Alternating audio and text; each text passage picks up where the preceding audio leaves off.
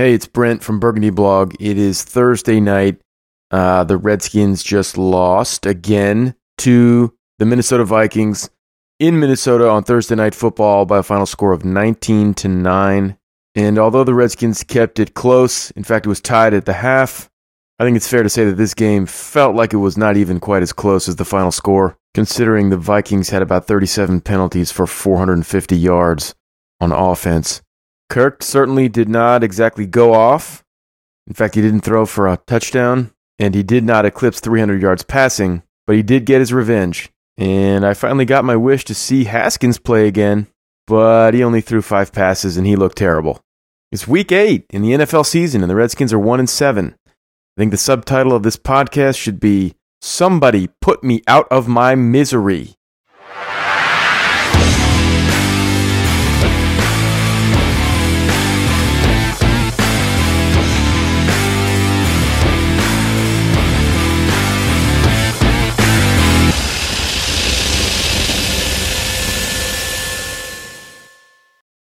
All right, well, that definitely sucked, but we, of course, have grown quite used to that.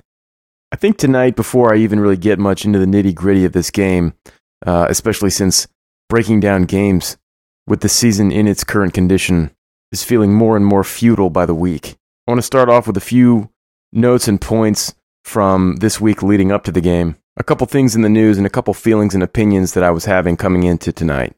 First, if you follow me on Twitter, at Burgundy Blog, or if you've listened to any of these podcasts previously, you know that I've been lobbying hard and hoping for Dwayne Haskins to get some playing time. More specifically, I have felt strongly that they should have named him the starter. I have felt this and said this and tweeted this while concurrently knowing and acknowledging that everyone on the offensive side of the Redskins coaching staff has continued to feel and certainly still feels that he's very raw and far, far, far from a finished product. The word ready has been thrown around very casually with regard to Haskins in recent weeks on Twitter and on the radio and in the greater Redskins conversation. Supposedly, the Redskins coaches have been holding him back, holding him out, because he's not, quote, ready. And as of a couple of weeks ago, I think I've just grown to really object the concept of readiness for this specific individual on this specific team. They're floating through a meaningless season in which each game now, the result of each game, has no meaning. They're not going to make the playoffs, and they are going to blow out the coaching staff.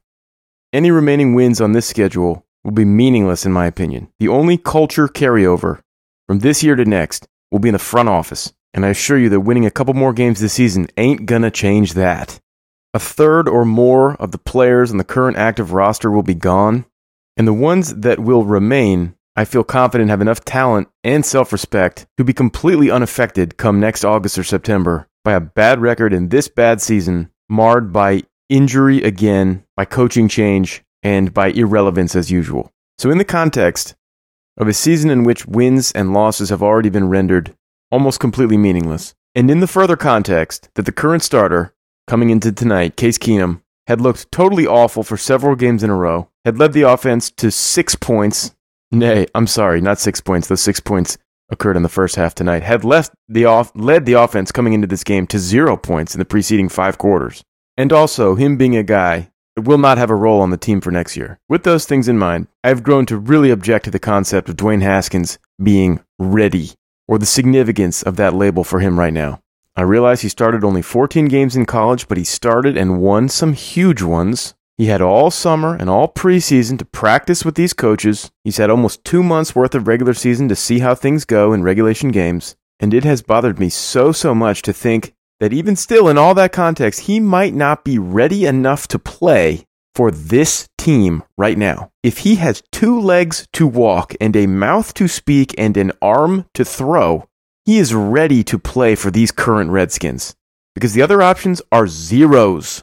So when it came out a couple of days ago via J P Finley of N B C Sports Washington, through his direct interview with Bill Callahan, that not only was Dwayne not going to be prepared to start today, but at that time, it also was not in the plans for him to be prepared to start ten days from now in Buffalo. And when it was further implied that it was no guarantee at all that even after the subsequent bye, he might be strongly considered to be the starter, it drove me absolutely crazy, because that to me represented clear evidence that the key decision makers, whether they be Callahan, Allen, Snyder, or some combination thereof, We're still more focused on winning games this year than next year and, so, and in years to come after that. And although maybe we can disagree as fans about the rightness of certain micro decisions for roster management and play calling, et cetera right now with regard to the prioritization of next year's wins over this year's, but if philosophically right now the key decision makers in this organization still feel that it is more important to win one game now than two games next year, it's just outrageous professional negligence. To have not turned the page at this point, in fact weeks ago, but certainly by this point, would just be such an insult to my senses of reason and logic. Such an infantile pursuit of short-term gratification. It just made me want to scream. Now, I realize, okay, this this got brought up a lot this past week. It was a short week. There were there were few days, relatively few days for the quarterback, any quarterback, to prep for the Vikings and, it, and, and a good defense on the road. I get it. But so what? So what? For the aforementioned reasons, get him, get him as ready as you can in those few days and get him in there and throw him out there and get him on the field and start getting him the experience. Next week, a week and a half and a, uh, a week and a half from now, Buffalo, at Buffalo, yes, good defense, tough ask, big responsibility, but so what? Get him ready, get him in there. What's the rush, you might ask? Why do I feel so strongly that he should he should have been given the opportunity to play tonight and, and in the next game prior to the bye? Why not just like let him get the whole two weeks of time through the bye to prepare for a soft landing at home against the Jets on November seventeenth? Here's the main reason why. Every throw that he was in line to make, and every throw that ultimately he did make tonight in the second half after coming in to relieve Haskins, sorry, to relieve Keenum following his concussion, and every throw he stands to make next week in Buffalo, and every movement in the pocket, and every audible at the line, and every check, and every conversation through the headset with the coach, and every illegal formation and every two-minute drill and every touchdown and every interception would be another thing for him and for the coaches to evaluate during the bye. In that gift of extra preparation time, all of those new experiences for him would be things that he could review and that he could critique himself and be critiqued on by the coaches over that two-week period rather than just guessing at what he may or may not have trouble with in his first full game as a starter in the middle of November. I wanted them to get him in there, get some things on film, get his feet wet or a little wetter, and start figuring it out. As we saw against the Giants and as we ultimately did see tonight, running scout team and looking over the other guy's shoulders has not sufficiently accelerated his learning. Get him going, let him suck, let him see that he sucks, and especially if you're worried that some of this delay in his development might be from immaturity or overconfidence or insufficient urgency, especially if those are your concerns, then how could you not want to get him in there and make him get his butt beat for a few quarters on film? So that he can see it and feel it and hate it and know it. That's what I wanted. The Redskins do not agree with me. Instead, the Redskins had a different plan, which is not intuitive to me and frankly doesn't make a ton of sense. They have stuck to the narrative or to the party line that he's not ready yet. And you know what? So be it. Fine. I explained my disdain for that particular word in this situation, but I, I get what they're saying. I guess, or at least I can grasp the concept of that overall attitude if they truly feel that he doesn't know enough yet or hasn't had enough practice yet at the N F L level to literally function in an offense. Like maybe like it would just be a total joke with him trying to run it. Like they couldn't call plays. They couldn't break the huddle. It would be a disaster, just a complete circus, and they would be humiliated nationally. Here's what doesn't make sense to me. If that was true, then sure, you're right. He shouldn't be playing. But guess what else? If that was true, he shouldn't be active either. He shouldn't be your backup. You've got a healthy, now healthy Colt McCoy, longtime N F L veteran, highly respected by the outgoing coach. If the concern was that Haskins was so unready that he couldn't run your offense, then he should have been inactive instead of Colt McCoy. Now, just to clarify here, because I don't, I don't want to be misunderstood. I'm, I'm not saying he should have been inactive. I didn't want him to be inactive. Of course not. What I'm saying is if he was even functional enough to be your backup, then he's functional enough to be your starter in a game, the outcome of which does not matter. He's either viable to be in uniform and on the field, or he's not. And if he is, then start him. Because you know what happens if you do that? Then you can give him all the starters reps all week. Yes, I know it was a short week and they only maybe had like one real practice. But you could get him all the focus, all the attention, all the reps, all the walkthrough reps. You could build your game plan around him instead of around Case Keenum's shitty arm. If you're going to have him up, then have him in, and then you can build and plan everything around it all week. That way, he'll actually get some N F L experience in game situations in which he is not already down by seven points or more, which he still cannot say that he has ever felt. The Redskins have, have been so careful to protect him and so careful not to be reckless in his transition, doing it slowly, doing it the right way. They've gone so out of their way to make sure he's ready that in his now two career appearances, both have come with him not having a week's or even a few days' worth of primary starter reps, and both have come with him entering down more than two scores. Sorry, at least two scores. And yeah, he's looked bad, which we'll get to. But we, we expected him to look bad. Or at least it's okay that he looks kind of bad. It's just that this messy, sloppy, directionless plan for him, coordinated now over the course of two apparently warring coach coaching regimes with very little continuity in, in the approach to his development, as far as I can tell. And in his first two experiences, the deck has been basically stacked completely against him. I mean, damn. It just feels like at every step along the way, they're following the textbook chapter on how not to draft and develop a quarterback. I also wanted to mention a thought that was with me this week leading up to the game about Bill Callahan and more broadly, the way the Redskins as an organization communicate to the public. Callahan's pressers lately, these little like midweek post-practice pressers, have become hilarious for his incredibly long and detailed answers about things that he shouldn't even be explaining, like mainly the daily practice schedule. I mean, the, the itinerary of every practice down to the minute. He's been given, I mean, multiple times now, he's given such excessively detailed recaps of, of practice sessions that it makes him seem either kooky or just preoccupied with uh, demonstrating his intelligence and organization, mainly in juxtaposition to his predecessor. He's like on the verge of telling us what stretches they did and which plays they ran and what entrees were offered in the cafeteria. And it just made me think about how, like, Jay Gruden often said things that he shouldn't have.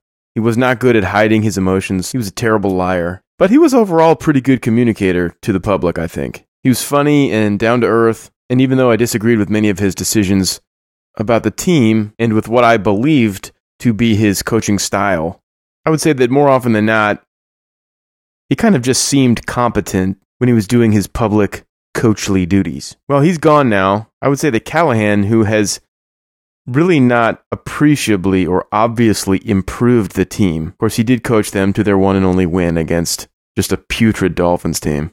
And I guess you could argue that the effort by the players has been at least fine in these last two games, even though they were losses. But he really hasn't turned the Redskins around. And in my opinion, the bulk of his pressers have become just kind of silly. These long-winded, unnecessarily detailed answers, giving me no increased confidence in his leadership. And above Callahan, we know that Dan Snyder never talks, Bruce Allen dodges every question and lies at every pos- possible chance, and Doug Williams, the designated frontman, has a hard time not putting his foot in his mouth. By the way, I did like the Doug Williams segment prior to tonight's game on the Fox broadcast where they honored his career and accomplishments. It was nice to uh, briefly uh, not think of him as a stooge, which unfortunately is my current angle on him, even though previously he was a hero. So the Redskins now, especially with Jay gone, have absolutely no one who can do a good job of communicating their direction, their plan, their vision to the fans and to the media. And Jay was not brilliant at it, but he was certainly the best they had. So in my view, they just really have no remaining smart talkers. And that sounds like a pretty bad recipe for a team which already has probably the, the worst and lowest public image in the league. Okay, one last thing from before the game, actually, that I found amusing. Ian Rapoport went on Twitter and did his usual thing where he tries to drop little, you know, newsy nuggets about a team before they play in primetime. And his news about the Redskins this evening included the facts that they may be strongly considering Bruce, uh, sorry, Bill Callahan um, as permanent head coach next year, which is obviously incredibly moronic, but whatever. Uh, he said they may also um, consider Kevin O'Connell.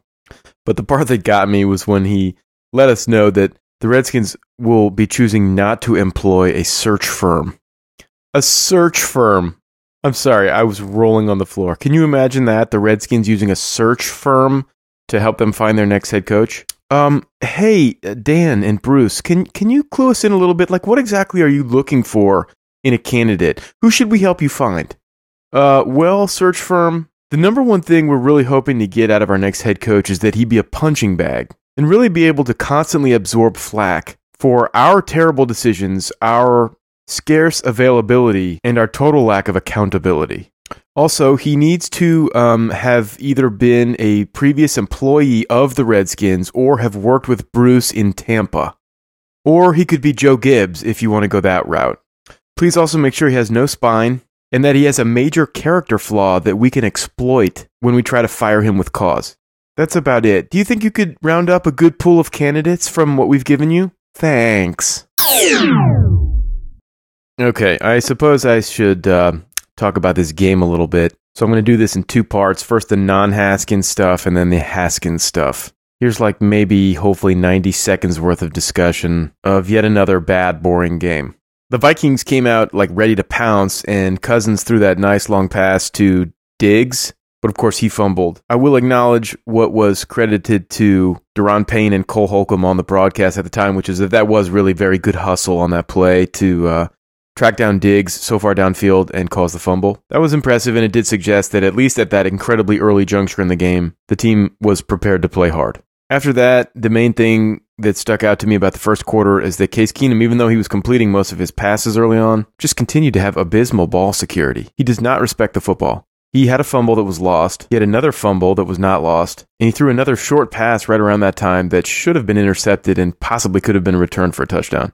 I tweeted, and I feel that he has this the, ty- the the sort of ball insecurity that would get him like automatically benched on almost any other team. Of course, since the Redskins coaching staff hates Dwayne Haskins so much, that wasn't a good enough reason for them tonight. They had to wait until Keenum got a concussion. The Redskins did have a pretty nice long drive towards the end of the first quarter, which got them down inside the five, but they had to settle for a field goal after Keenum threw a terrible pass in the end zone and then oddly refused to run in what looked like it probably could have been a touchdown for him on a scramble. He just seems kind of clueless in the red zone. Overall, the Redskins offense moved the ball pretty well, and it seemed like O'Connell was was doing a pretty good job with play calling there.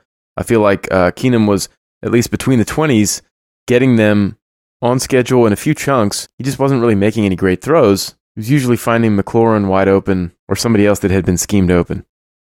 It was in the second quarter that I started thinking about how bad Morgan Moses was looking. I was thinking about how bad Fabian Moreau was looking. He was just getting beaten by, by anyone he was on. I'd say he's declared to us by now that he can't play slot or outside perimeter uh, corner, and so I'm not really sure what his future is. He's he's starting to definitely look like a bad pick.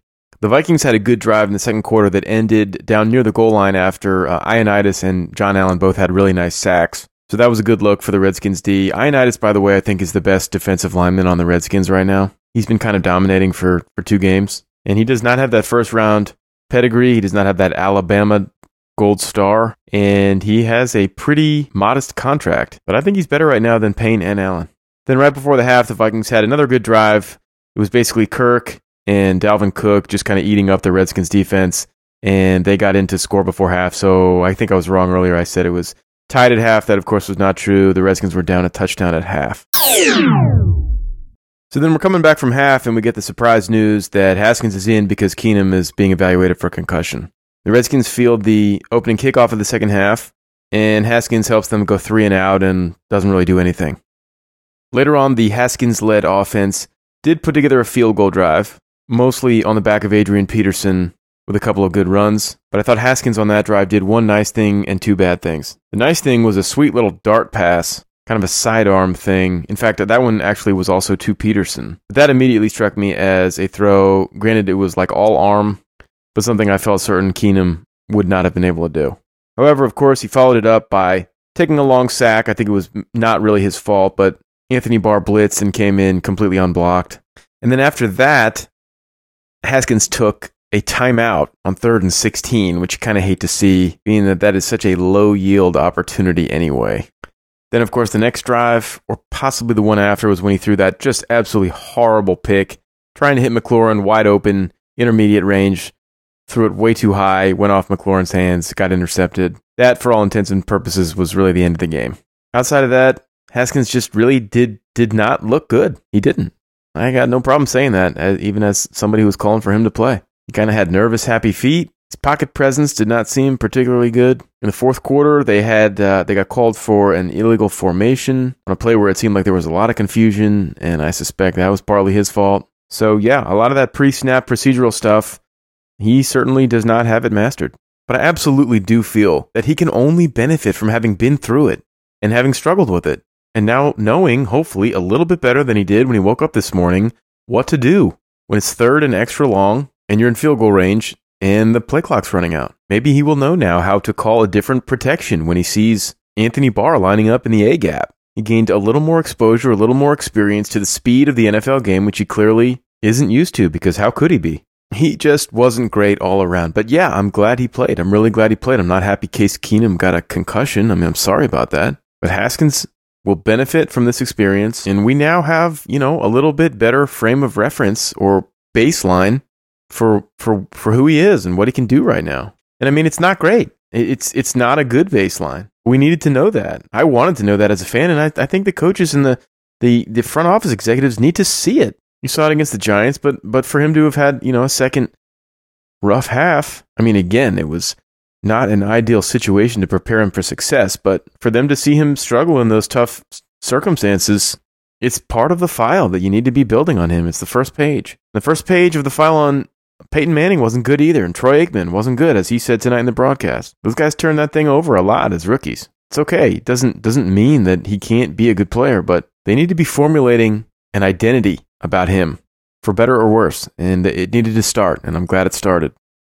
I, of course, want Bill and Kevin to spend the next nine days preparing him to be the starter in Buffalo, too. And I'd like to see if he can make some baby steps. But knowing this team and knowing that right now, Bruce and Dan probably both thinking that if the Redskins can just rip off eight straight wins to finish the season, they could possibly slip into the playoffs as a wild card. They will probably go back to Case if he's healthy, or Colt if Case is not. And then in my next podcast, I will just vomit all over my microphone. I think the whole Cousins Bowl or Kirk Cousins revenge game angle was a totally valid one. I mean, there was a lot of history and a lot of drama between those two parties.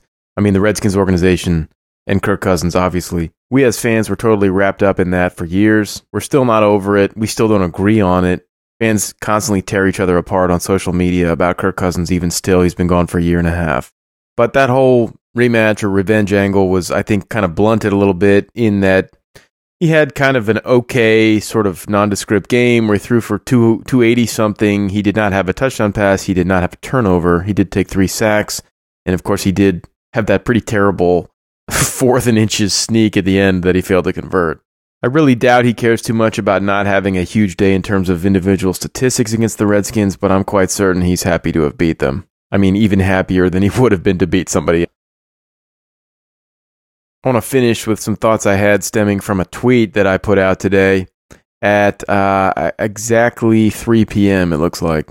The tweet said, "At Kirk Cousins eight, I've rooted for you before, but never harder than tonight. We are counting on you to humiliate Bruce Allen. Please throw at least six touchdown passes and stomp Bruce's ego into the Minnesota dirt." And what I want to mention about that tweet is that it sure seems to have resonated with a portion of the fan base, because that tweet got liked over a thousand times in the five hours before kickoff. That tweet by me, a Redskins blogger, dedicated, stupidly dedicated, to watching and researching and talking about this team. Followed, of course, by almost exclusively Redskins fans. That tweet calling for the Redskins to lose and for the team's president to be humiliated got liked by over a thousand Redskins fans in five hours. Now, of course, that tweet drew a lot of negative replies, the usual stuff about you're not a true fan, you're a fake fan, you're a four-letter word, I hate you, drink bleach. But really, actually, not, not really a lot of those.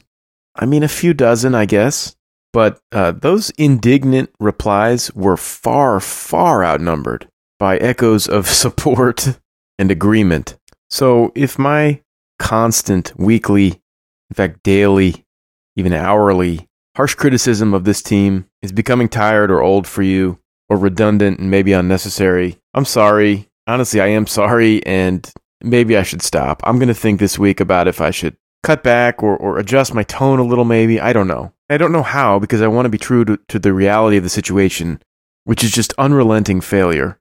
But I also don't feel they need to just be a broken record. Anyway, if my criticisms are wearing thin, I'm sorry. But I, I want you guys, you listeners, you fans to know, if you're like me, you're not alone. And you are, you are, a lot of you are like me, and you definitely are not alone. We are in a sad, sad state of affairs as Redskins fans collectively right now. Many, many of us truly, actually, literally dislike or even hate the Redskins right now. This is not a normal thing.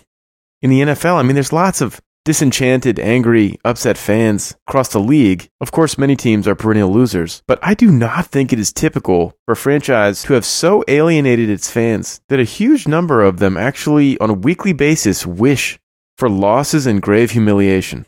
But I am there, and I know that as of this recording, at least one thousand one hundred sixty-nine of you are also there with me.